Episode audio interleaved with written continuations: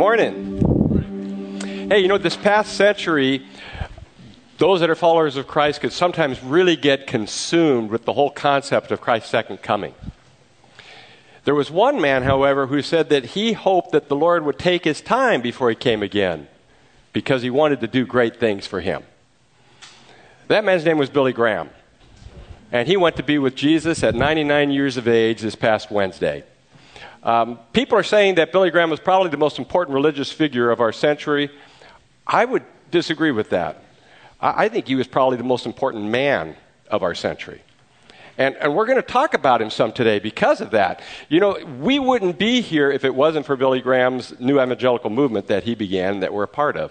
Um, but one of the things that's really interesting about Billy Graham as you get to study him is you see that you think you're starting studying about Billy Graham, but pretty soon you're studying about Jesus Christ because his life was so wrapped up in the Lord. And so, what we want to look at today is, is not a great man, but we want to look at his dependence on God. And uh, as we look at his life, look at how we can learn from his legacy and how we can walk closer with the Lord ourselves.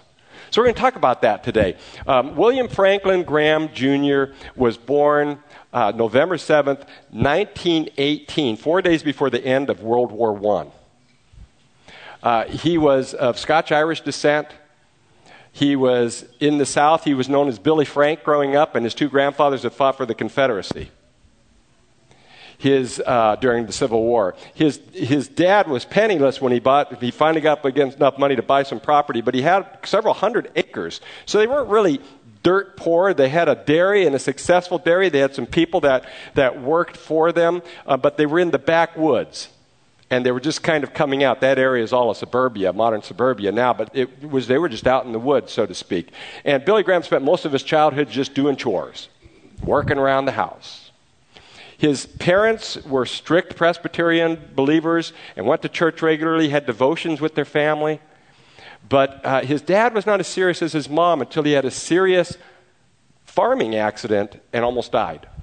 And then he got more serious, and they decided to have a guy come and speak, an evangelist come and speak in their town, and his name was Mordecai Ham. Name like that, people come. You know, they just want to see what, what that dude looks like. You know, kind of Mordecai Ham. Who would ever do that to somebody? So, so that drew a lot of people, and so they brought they brought him in, and um, and Billy. It was a good time for Billy. Billy was about 16, and he was a rascal he was rebelling against all of his years doing chores, and he loved baseball, and he was pretty good with girls. He was getting a lot of kisses, he said in those days. He had a lot of girlfriends, and he was having fun. He was a good looking young man and just having a good time. And Mordecai Ham kind of came in and changed things a little bit for him. And his two best buddies, T.W. and Grady Wilson. And what I want you to see here is God's hand, his, his fingers in all this, because those three men would be together in ministry for the rest of their lives. And who would have guessed that these three farm boys would have that kind of an impact on the world? So they went to hear Mordecai a couple times, weren't too impressed at first, but they kept going back, and finally Billy Graham gave his life to follow Jesus Christ. He was 16 years of age. Not long afterwards, a few years, a couple years later, he went off to Bob Jones College because it was the closest and most affordable college at the time for him to go to. It was an ultra conservative college. Man, there's so much I can tell you. By the way, I'm, I'm leaving out a lot of stuff because so much on Billy's life. But let's just say this: it was a very legalistic school at the time, and he did not get along well there. Again, he had some problems with girls. He kissed a girl once, got in trouble for that. He ended up leaving Bob Jones. He just said, "I can't. This place is too restrictive." Restrictive for me, he told his parents. So they sent him down to Florida Bible Institute, was part of the Moody Bible Institute network, and that school was cool because they, it was such a nice place that they would use it for retreats. So all these people would come there for retreats, and the kids would run it, you know, run the retreat center, and then they'd go to school. And he got introduced to golf. They had their own golf course there, and he'd play golf. He was having the time of his life. He'd never had more fun. And he had this girlfriend, and he just was never more serious about her. And then one day the girlfriend said to him, she said, Billy, she said, you're a gifted teacher, you're a gifted leader, but she said, you're not committed to Jesus Christ. I want a man who is 100% committed to Jesus Christ and you're not that man. And so she left him. And it rocked his world. So he went out to that golf course at night one time, the ninth hole, got down on his hands and knees and began praying, and he found himself weeping. It was a watershed moment for him. He said, I never basically looked back from that point on. He decided he was going to follow Jesus all the way. He started preaching wherever he could. Uh, he was invited to a little village Baptist church. They said, if you're ordained as Southern Baptist, you can become our ministry. He's like 19, 20 years old. Um, and he said, okay, I don't care. I'll be ordained a Southern Baptist minister. So that's how I became a Southern Baptist minister, and he began speaking there. He was this, uh, the president of his class his senior year. He was involved in all these things. And then, again, a God thing. Two men came to the retreat part of the, of the school and they were visiting. They heard about him as a leader, they heard about him as a speaker. They went and heard him speak. They talked to him, and they said, What would you think if we sent you to Wheaton College? They paid for him to go to Wheaton. And so they sent him there.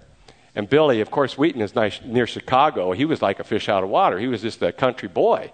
It took him a little while to adjust, but not too long. Very adaptable personality, very engaging, warm guy. He was just, like they say, he was what he was on television when he was interviewed and stuff. That's what he was really like. He was just very unpretentious. He had, he sold himself short. He was a lot more intelligent than he let on to be. But his emotional, you know, Q, you know, his emotional quota, his EQ was off the charts he, he didn't have, there was no such thing as thin skin with Billy Graham. He just was who he was. He didn't care what you said or thought about him. He just was him. Um, just like his favorite song that he used to sing at the end, Just As I Am, that was the name of his, his memoirs. That was Billy Graham. And so he got along with people, and he was working to help supplement his income. He got a, he got a Bachelor of Science degree basically in um, archaeology, or not archaeology, in anthropology, in anthropology. But he was working his way through doing furniture work, you know, delivering furniture, and then he started preaching. And there was a school across from the camp, a church across from the campus called Wheaton Tabernacle. He began speaking there, and everybody would take. It was a place where people would rotate in and out, guest speakers and students. He became the most popular guy there. Everybody started coming. It was around this time that he met a lady named Ruth Bell. Ruth was an absolutely fascinating gal. She was born in China. Uh, her her father was the famous uh, missionary uh, statesman and surgeon L. Nelson Bell.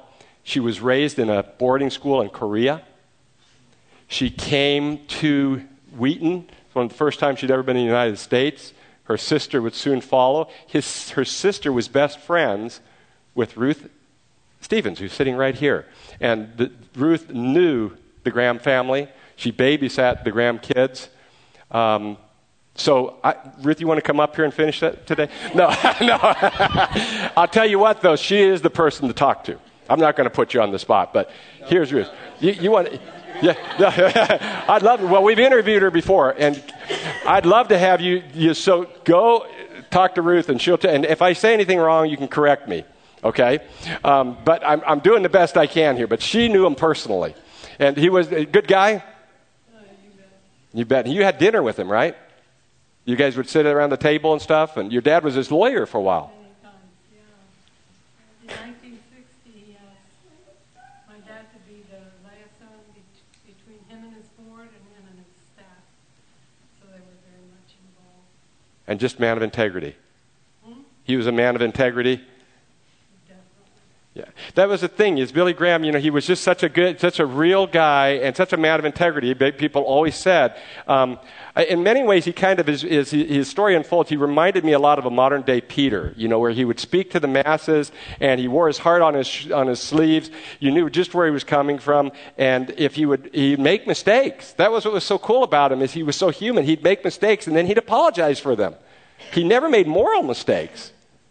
You know, he, was never, he never lacked integrity, but he was always learning from the mistakes he made, and he became an example uh, for, for the rest of us. Um, and so he's just, just a very real guy. So he meets Ruth, and she, um, she was, from what I've understood, was, even pictures and I've heard, she's just a strikingly beautiful lady. Um, she, had, she was extremely unpretentious, and yet she had kind of this natural sophistication about her. And she had a very good sense of humor, a little bit of a dry sense of humor, could be kind of cutting at times even. Uh, very verbally adept herself, though more quiet than Billy. Um, and she was, um, you know, she was actually a good writer and, and, and, um, and poet and things like that later in her own life and became very admired for the work that she would do. But when she came along with Billy, she wasn't interested in him. She wanted to be a missionary to Tibet. She wanted to go back. Her family had been flushed out. The war had started, World War II, and the Japanese had forced all the missionaries out, but she wanted to go back to Tibet. She wasn't interested in any men. Men were interested in her. She wasn't interested in them. First time she saw Billy, he was dashing down the steps of his dormitory, and she said, There's a man who know, young man who knows where he's going. But he didn't know where he was going, neither did she. God knew where they were going to be going. And uh, so she liked Billy, and she thought, well, maybe he could go on the mission field with me. But Billy said, I don't want to get in the way of you going on the mission field. If that's where God's calling you, you go. Otherwise, I, would like you to go with me. And here's the thing that happened is she found out she couldn't go to Tibet because of the war. So that was out. And as she said later, she said about Billy, this is a profound statement to say about anybody. She said, he wanted to please God more than any person I've ever known. What a statement. Not that I want to win awards. He just simply wanted to please God. He loved him so much that he just wanted to please him. She'd never seen that before. She felt like he, they, they, both they were equally passionate about God. And so she signed on, and um, her family, after, the, after when the war came in, her parents retired out to Montreat, uh, North Carolina, and Billy would later make a, build a home there with Ruth up in a little log cabin up in the mountains there. And he went to visit her for the first time. She said, Billy, we're simple folk. And when he got there, she met him in an old dress, barefoot, her hair pulled back, no makeup, and she smiled and she was missing some teeth. She'd put some, pla- some black tape over it. and that, that was just their relationship. She was just a, she was a hoot. And she kept him in line. They said, you know, like one time he talked about going into politics. She said, that's fine if you want to go into politics, but it's going to be hard to be elected if you're divorced. And that's what's going to happen if you do. So they, they, they, just, they worked each other really well. She held him accountable. Um, she was his confidant. She was his advisor and friend, and she basically raised the five children. Uh, that was a weakness in Billy's life that he later repented of and asked others on his staff to take notice of, and he would tell them, Don't do what I did. I let my kids go. But by God's grace, the kids are all following the Lord today. Uh, T.W. Wilson, the guy that you know went to hear Mordecai Ham with him, later would run his organization for him, and he was interviewed by a biographer, and they said, "Can you tell us some things about Billy and stuff?" And he said, "I'll tell you this." He said, "There would be no Billy Graham without Ruth." So she was that important to him. It just it, it, that's how relationships should be, you know, um, in in Christ. And so they they were teammates. And so uh, they got married right after um, college. And Billy took a job at a nearby Baptist church because the war was going on, and he was not a draft dodger. He wanted to be a chaplain. And he had to have two years of experience to be a chaplain. So that was his intent. But again, God had other plans. Um, first of all, Radio Man would contact him just out of the blue. Didn't I hear you speak at the Wheaton Tabernacle? I have a radio program. Would you like to take it over? So Billy, of course, says yes. He just has this little church, and he thought, oh man, my music is horrid at my church. I mean, I, it's awful. I need somebody.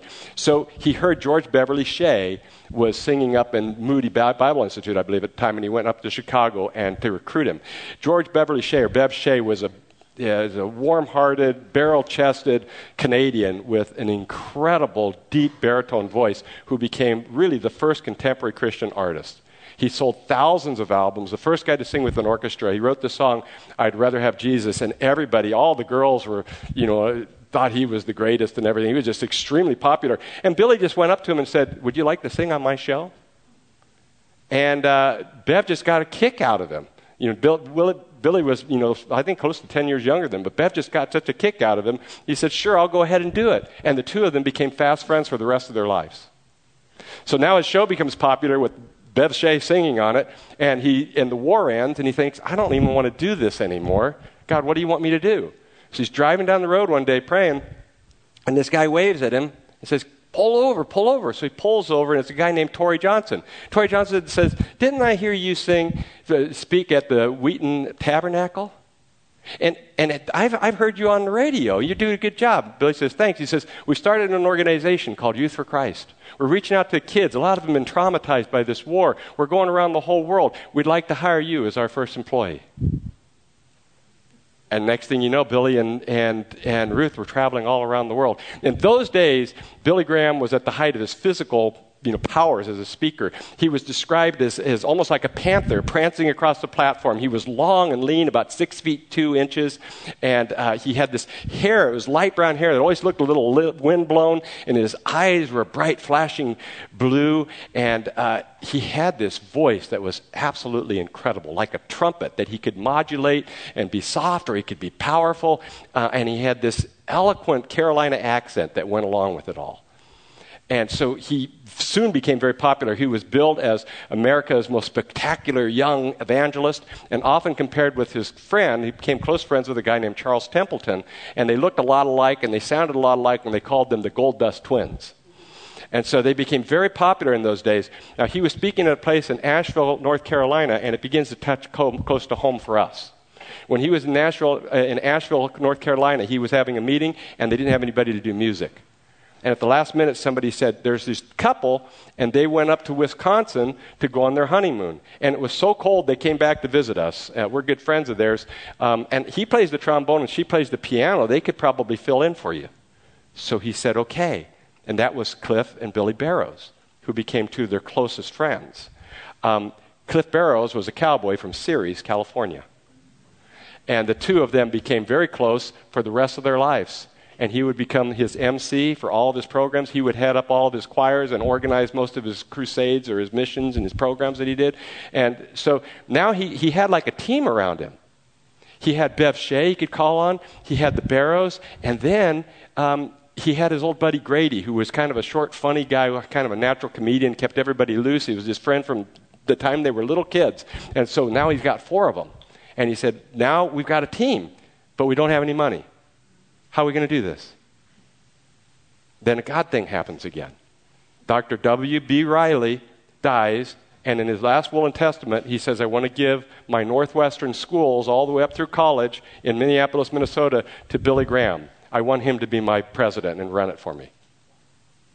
Billy Graham, this was like, Billy Graham was like, you know, 28 years old. And he, so he felt obligated to do it, so he did it. It helped him more than the schools in a lot of ways. He did it through 1952 for about six years, but during that time it gave him you know, more prominence, but it also gave him money to be able to start his ministry. Gave him a base salary that he could share with his buddies along with the money they raised. And so they started their ministry. They came out to California. One of the first places they went to was a town that nobody had ever heard of. It was called Modesto. They came to Modesto Modesto, California. And while they were there, they had over, over, 2, uh, over 24,000 people came. Over 200 people gave their lives to Christ. And they started an organization there called the Modesto Gospel Mission. Billy Graham would frequently do that. Wherever he went, he was a catalyst for starting other ministries. But while they were there, they also started talking about how traveling ministers and pastors, a lot of times, are traveling evangelists, can get in trouble and get and, and they can be unethical, even though they don't initially intend to be, uh, because they're human beings. So they sat down and they came up with what Cliff Barrows always called the Modesto Manifesto. And this is what it is it's a covenant they made between themselves. They, they said, number one, they would be honest and careful about raising money and depend on local committees rather than trying to pressure people into giving. They would have base salaries so they wouldn't have to pressure people. Second thing, they would hold each other accountable against sexual immorality. They would not be seen, any of them, um, in private with a woman. They'd never go behind the closed doors. Every meeting had to be public with a woman. They would work closely with local charity, local churches, and they'd be honest about their numbers and publicity. And that kept these guys for over 60 years pure, like no other. I mean, that's like a record to go 60 years with nothing, you know, on the record. Um, morally pure.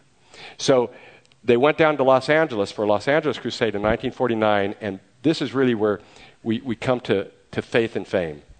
Charles Templeton, Billy's close friend and fellow evangelist, had become more liberal in his beliefs. And he told Billy he should too. And Billy began to have doubts. Templeton would actually leave ministry eventually. And Billy began to struggle. So he went to Forest Home. It was kind of like Hume Lake down in Southern California. And he went there and he sat on a, on a rock, on, a, on an old boulder, and he set his Bible on a, on a tree stump, and he began to pray and have it out with God. And he came to this conclusion that from now on he, would, he really truly believed that the Bible was God's word and he would preach only the Bible. And he came up with a saying that he became famous for The Bible says. This isn't me, the Bible says. And there's actually a plaque there today, I've seen it, commemorating the spot where he made this decision. And so in 1949, um, he went to Los Angeles to speak. He wasn't supposed to speak that long, but what happened was another miracle, another thing that can almost not be accounted for. Um, William Randolph Hearst, the famous newspaper magnate, liked Billy Graham. And Billy didn't know why. Some people think why earlier on in Billy's ministry, Billy would preach about America as God's chosen people and communism is of the devil and stuff. And that wasn't his main focus, but it was more for Hearst. That might have been the reason why, but he just, he just said, Puff Graham. Make him known. And he ended up speaking. So he would come and say, I'm going to speak for a week. I'll speak every night for a week. They kept asking him to come back each week for eight weeks. For me as a speaker, I can't imagine that. Speaking every day, but one for eight weeks. He had, the, he had all the sermons prepared, but after a couple weeks, he had to start preparing them on the fly.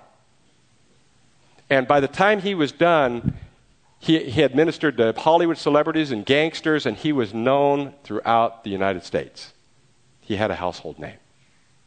But it's interesting at that time, he began to shift more and more. In 1947, his good friend and cl- former classmate, Carl F.H. Henry, the great journalist, had written a book called uh, The Uneasy Conscience of American uh, Evangelicalism.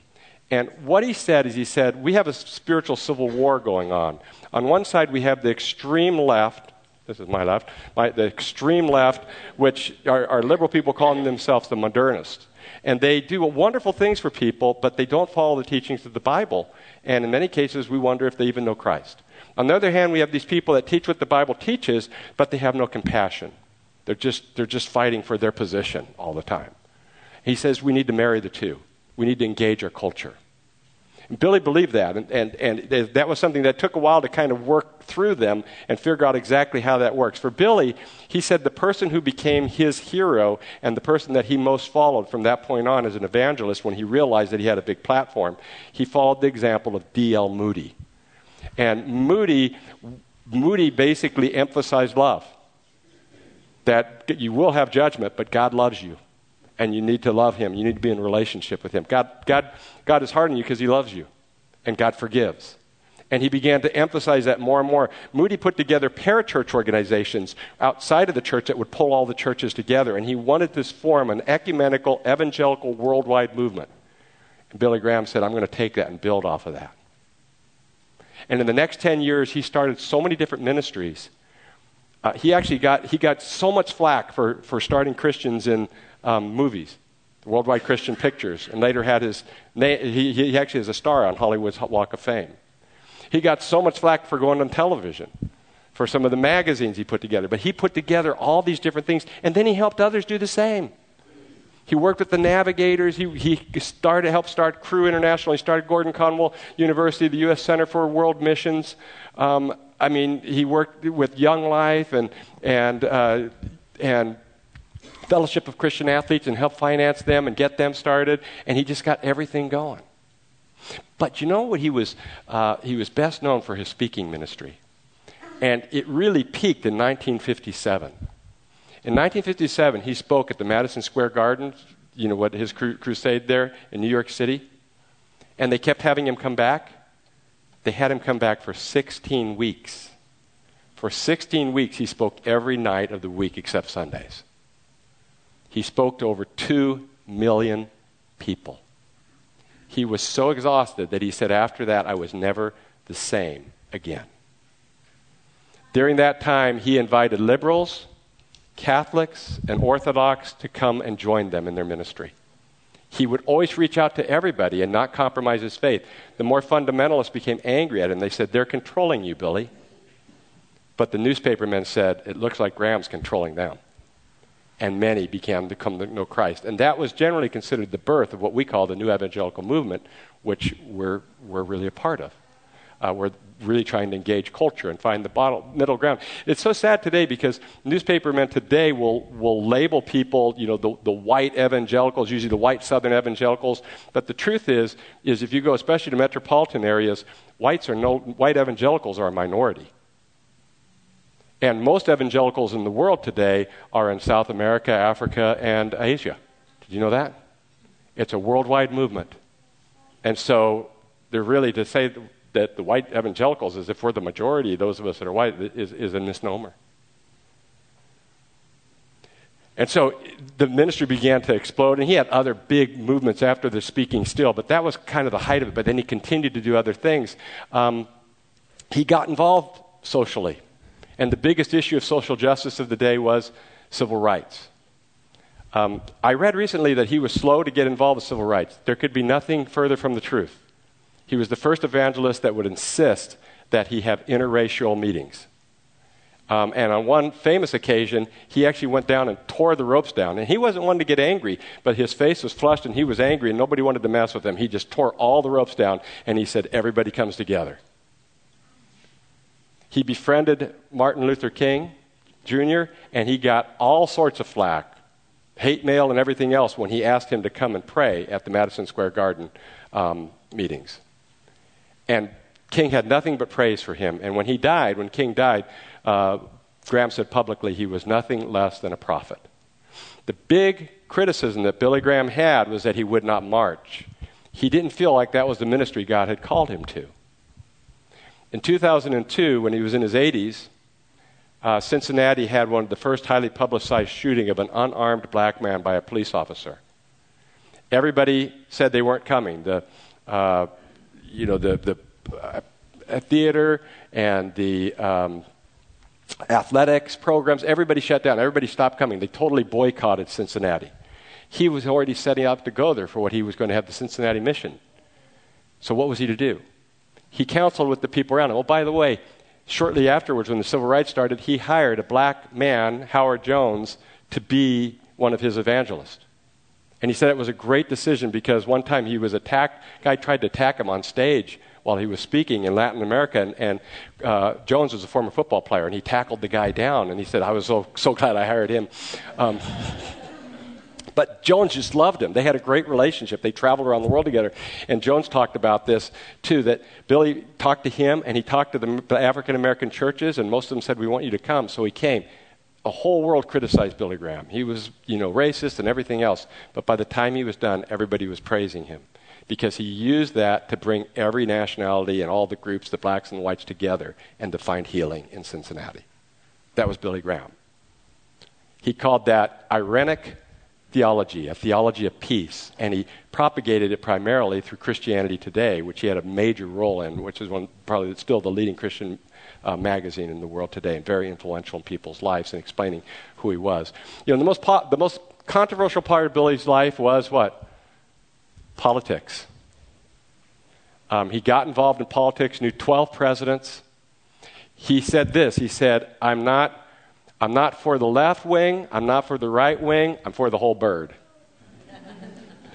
but sometimes it got a little bit too involved in it emotionally. There were some guys like Eisenhower was his personal hero. Eisenhower was everybody's hero in those days. And Billy helped persuade him to run for president and was a spiritual advisor for him.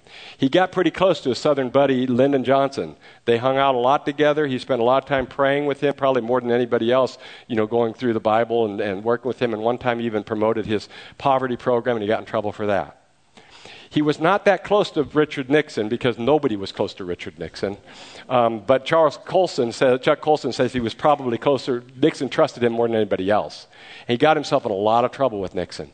Nixon manipulated him.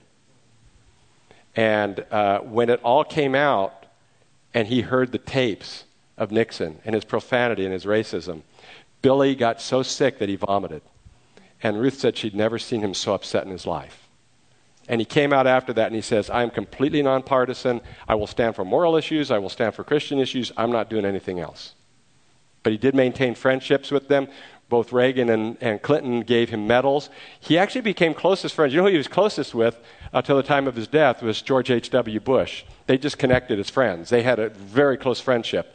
And uh, in fact, George H.W. Bush once came to him and said, I have a son who's having a lot of trouble, and I'd like you to go speak with him. And Billy did, and that son says as a result of that, he gave his life to Christ. And that son, who was then struggling with alcoholism, which he overcame, was future president George W. Bush. So he, he had an impact on a lot of people's lives. So you see how, you know, like what a great man he was. I mean, what, where was an area he didn't have an impact? And here's the thing that people miss the biggest impact that Billy Graham had was globally. Um, at first, they said, How could a dairy farmer have any impact outside of America, right? And um, he went to, to England in 1954, and 185,000 people came to hear him at one time. He became friends with the royal family. They set him up to go to India. So he met the interpreter, led him to Christ, I think, trained him for ministry, and then he had him take over ministry there. He went down to South Africa and he refused to speak to the apartheid crowd, so he spoke to the largest interracial group ever in the history of South Africa to that time. He started a prayer ministry for interracial people, everybody together, and it grew to be over 350,000.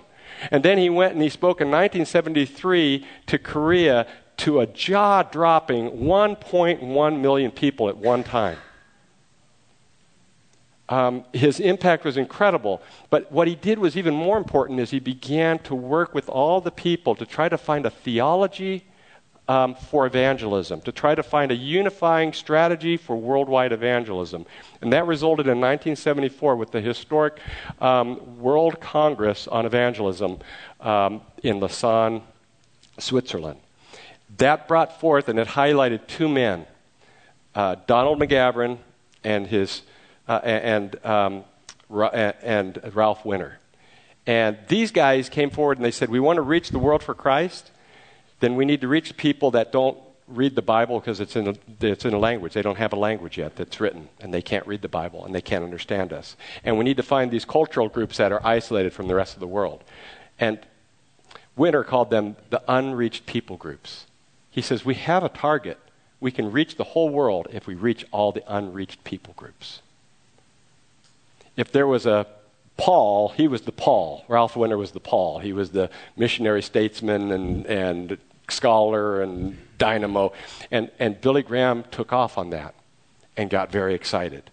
In the 1980s, he started having meetings in Amsterdam. The Billy Graham Association spent millions of dollars to bring in international evangelists and train them to reach the unreached people groups, to reach the whole world for Jesus Christ in this generation. The question is often asked who will replace Billy Graham? And I read something that was fascinating. They said, no one, because no one needs to. He put all the mechanisms in place, he did his job. We don't have that many people left, you know, just a few thousand left to reach. Now it's up to us to finish the job. In his last years, he was, you know, a missionary statesman. He would, uh, you know, and a statesman, Christian statesman. He would hand off his ministry to his son Franklin. He continued to, to be around. Um, Many remember him at the 9 11 when he spoke at the National Cathedral and comforted the country. And as he got in his 80s, he kind of came full circle. He would have modern contemporary Christian groups singing, you know, doing hip hop music and pop music of different kinds, and the, and the kids would be singing and dancing with them. And then when they were done, this old man would shuffle up to the podium with a shock of white hair and pale blue eyes, stooped over, and a crackle in his voice. And I know because I was there and I saw him. When he was in San Diego, it was an incredible experience because every age group was represented. My son was so captivated by Billy Graham that he wouldn't stop talking about him for a week. I got tired of Billy Graham, really. I mean, I, I, was there. I was there, okay? Um, but the, people were crying you know, and when he made his altar call, thousands came down. Um, and he didn't have the energy anymore, but it was just, he was just gracious and he was real and he had lived it. And I remember him saying at the end there, he said, San Diego, this is the last time I'll see you. Next time I see you, it will be in heaven. What a powerful statement. Uh, and that was something he was waiting for. You know, those last years were really hard for him.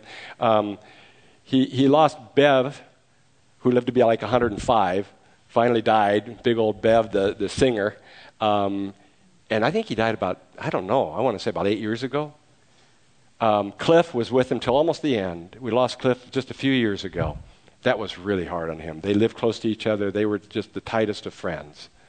Um, And of course, worst of all was was his wife Ruth. He talked about her all the time. His pastor said they interviewed his pastor who would come and visit with him weekly, and his pastor said, "You know, he's just so down to earth. He's just so real." But he said, based on what I've talked to him, he says, "I think what happened when he got to heaven is the first person to meet him was Ruth, and she said, "Why is it taking you so long?" But he was, he was wanting to go to heaven, so we're glad for him. A couple lessons we want to learn from him. You know, we talk about the walk a lot.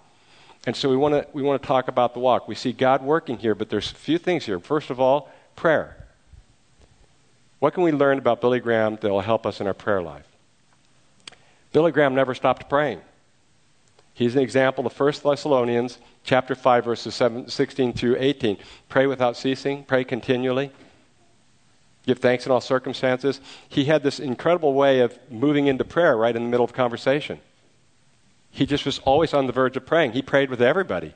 You almost didn't talk with them, you didn't pray with them. He just had that way about him. He just liked to pray. And, and he prayed with power. People said when they prayed with him, he prayed with a passion. He just he knew God personally and he believed it. And it was part of his life and everything he did. What happened if we prayed that way? And he confessed his sins. He was constantly questioning himself. People that would interview him, he would say, You know, I did this wrong or that wrong, and I wish I could have improved here, and I'm just, I want God, I, you know, he just wanted to please God. What if we had those kinds of hearts? It just challenges us to pray all the time, to pray with each other. We're going to be having a prayer initiative we're going to start in a couple of weeks, so I want to, you know, prepare you for that. The second thing is Bible study. He studied his Bible. He spent time, as busy as he was, every day he spent time reading his Bible. He usually would read several Psalms and a proverb every day. And you know what he said? If I had a weakness, it was I didn't spend enough time studying my Bible. What a challenge that is to us, just to even spend a, a day, you know, just to spend a, a, half, 15 minutes a day studying the Bible. For many of us, that's not even doing that. And, and that would be a good place to start. And then his love for the church family. You know, his love for his family. He learned to love his family. His parent, fam, his kids forgave him for not being around, and he uh, has had you know mended relationships with them. We need to be there for our kids, and not make that mistake. We need to be there for our kids. Um, we need to have a wife or husband if we're married that is our partner in whatever we do. That we're partners in ministry, and I, you don't have to be a pastor to be in ministry. You're in a ministry, whatever you're doing and we all need our friends. You know, um, Ecclesiastes 5, 4, 5.12 says that strand, two strands are not easily broken, and three strands are even stronger. It's talking about friendships. Who's your friends? Billy Graham had four guys that he was close to. One died, and he had three guys. Uh, no, he had three guys he was close to when he died, and he had two guys to the very end of his life. These were guys that could get in his face and challenge him. These were guys that he could go to in no matter how bad his crisis or what he did wrong. Who is it that you would call on the phone or you would text if everything went wrong in your life outside of your spouse? Who is it that you have a relationship like that with? Look at the apostles. Peter, James, and John, and Andrew, those guys were so tight. Who, who are the people in your life? Who's your Bev Shea? Who's your Cliff Barrows? Who's your Grady Wilson? And then finally, we see his love for the lost. You know, Billy Graham reached so many people in the world, but you know what? He didn't really always lead people to Christ. Well, that's kind of a misunderstanding. He got people to come forward to talk to counselors. The counselors led people to Christ.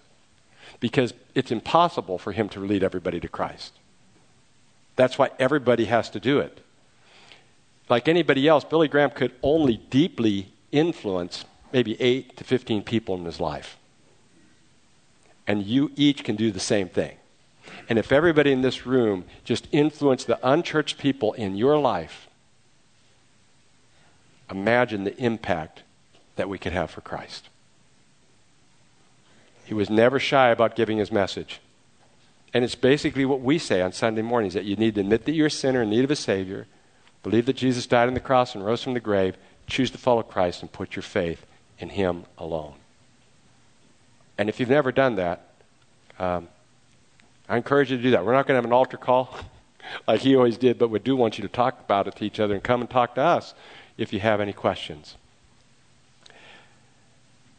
The bottom line, though, with this is that when all is said and done, when you look at the story, it's just too freakish. The stuff that happened, the people that came into his life, the doors that opened, it wasn't about him, it was about God. Uh, there's a lot of people that have ability, even better. It's been argued there's people that more, had more ability than he did, or more gifted than he was. And there's people that had great character, maybe as great as his character. But God chose to work through him. Our job is to do the best we can, to, to love our lives and have fun like he did, to have a good sense of humor and enjoy it and do the best we can. God takes care of the rest. Why did he use Billy Graham? Billy was repeatedly asked why he would use a dairy farmer's son to reach the world. And his answer was usually along these lines. He said, That's one thing I don't know. Uh, and he says, It's one of the first things I'm going to ask him myself. Um, I believe he has the answer now.